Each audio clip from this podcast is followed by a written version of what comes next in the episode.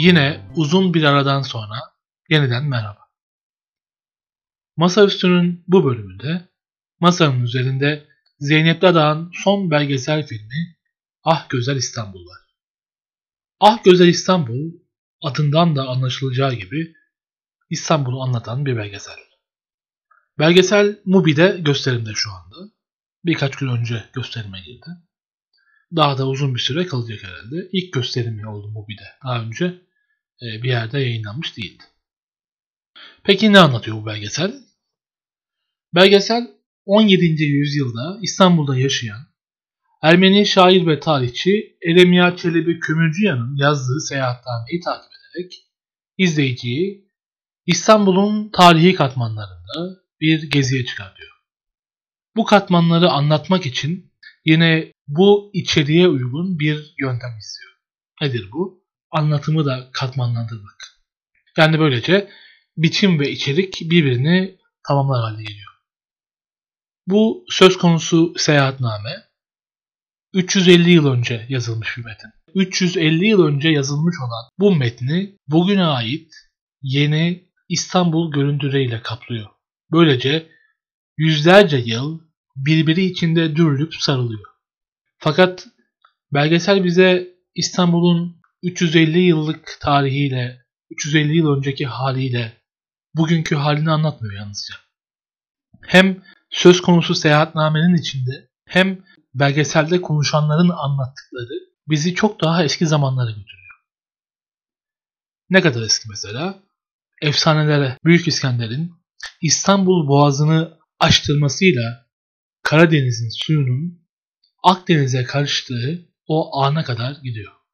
Belgeselin anlatım tarzı İstanbul'un çok katmanlılığını, iç içeliğini, mesela tarihin iç içe geçmesini, mesela farklı kültürlerin iç içe bulunmasını, mesela birbiri üstüne kurulmuş ve birbiri üstüne yıkılmış yapılarını, yüzyıllar içinde hem çok değiştiğini hem de hiç değişmediğini anlatmanın, bunu takip etmenin en iyi ve en yalın yollarından biri.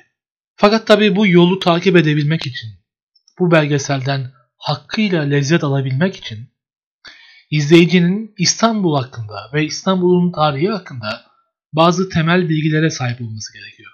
Mesela Elemya Çelebi'nin metninde Rum çingenelerinden, onların yaşadıkları yerlerden ve dans ettiklerinden bahsedilirken buranın bugünün Sulu Kulesi olduğunu, bu kültürün burada çok yakın zamana kadar kesintisiz bir biçimde sürdüğünü fakat arkada okunan metin akıp giderken ekranda gördüğümüz yerin TOKİ tarafından yapılan mutenalaştırma, soyulaştırma projesiyle o projenin sonunda bugün bambaşka bir yere dönüştüğünü bilmek, bu birkaç saniye içinde uzun bir zihinsel gezintiye çıkman yetiyor. Ama işte e, belgesel bunu kısaca söyleyip geçerken görüntülerle metin arasındaki çelişkiyi gösterirken izleyicinin bunun arka planını kendi zihninde oynatması gerekiyor.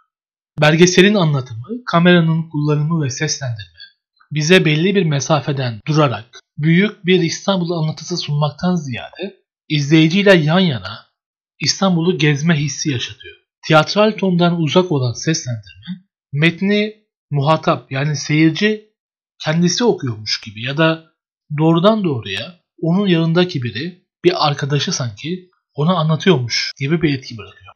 Ben de hem kurmaca metinleri mesela Ahmet Mithat Efendi'nin panoramik İstanbul anlatılarını belgeseldeki gibi seyahatnameleri okurken hem de İstanbul'da çekilmiş eski filmleri izlerken bu belgeselin fikrini çok defa zihnimde izlemişimdir. O okuduğum yer, yerin şimdiki halini, o gördüğüm yerin şimdiki halini aklımdan geçiririm.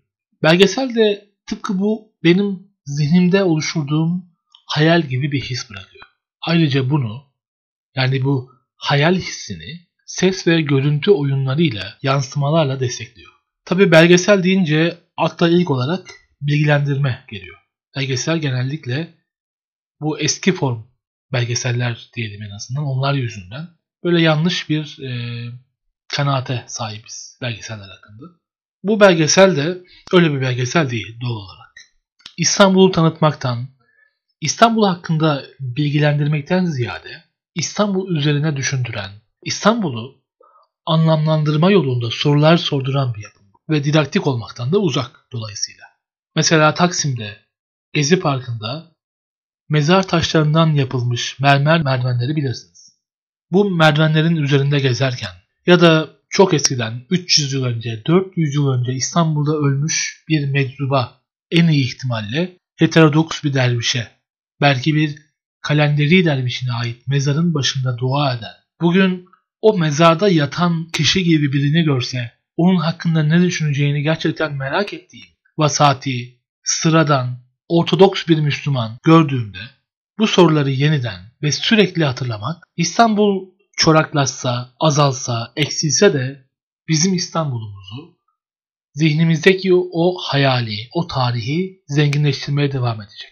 İstanbul kimin ya da İstanbul kimdir diye sorunca belgesel bize hep aynı şeyi fısıldayacak.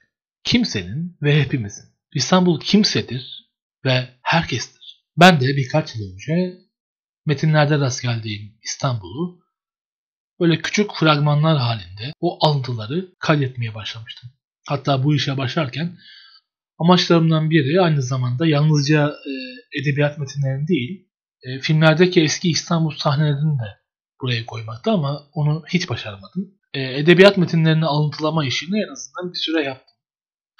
E, bunu bir zamanlar İstanbul birleşik olarak bir zamanlar İstanbul.wordpress.com adresinden görebilirsiniz. Belgeseli izleyince buna devam etmem gerektiğini hatırladım. Belgesel bana biraz da bunu anlattı, bunu hatırlattı.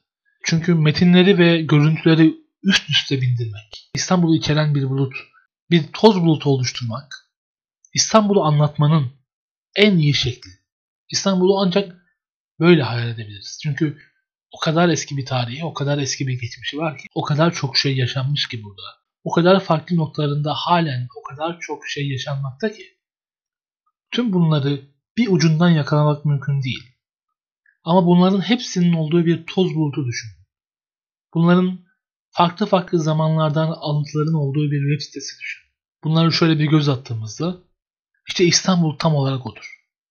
İstanbul'u, İstanbul'un tarihini, İstanbul'un ne olduğunu, ne olmadığını ancak öyle bir karmaşada, öyle çok fazla şeyin bir arada bulunduğu, çok fazla noktaya referans veren, çok fazla, çok değişik tarihlerden alıntıların yapıldığı bir yerde İstanbul'un ne olduğunu anlayabiliriz.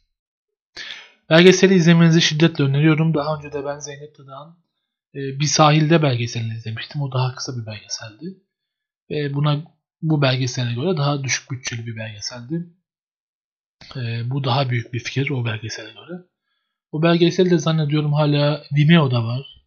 E, ben orada izlemiştim en azından. Kendi yüklediği bir kayıt vardı. Bu belgeseli de Mubi'ye üye olarak ya da ilk 7 gün galiba ücretsiz öyle izleyebilirsiniz. Herkese öneririm. E, açıklama bölümüne belgeselin linkini de koyacağım izlemeyenler için. Bir başka bölümde buluşmak üzere. Hoşçakalın. Bu arada bundan sonraki bölümleri kaçırmamak için podcast kanalına abone olabilirsiniz. Teşekkürler.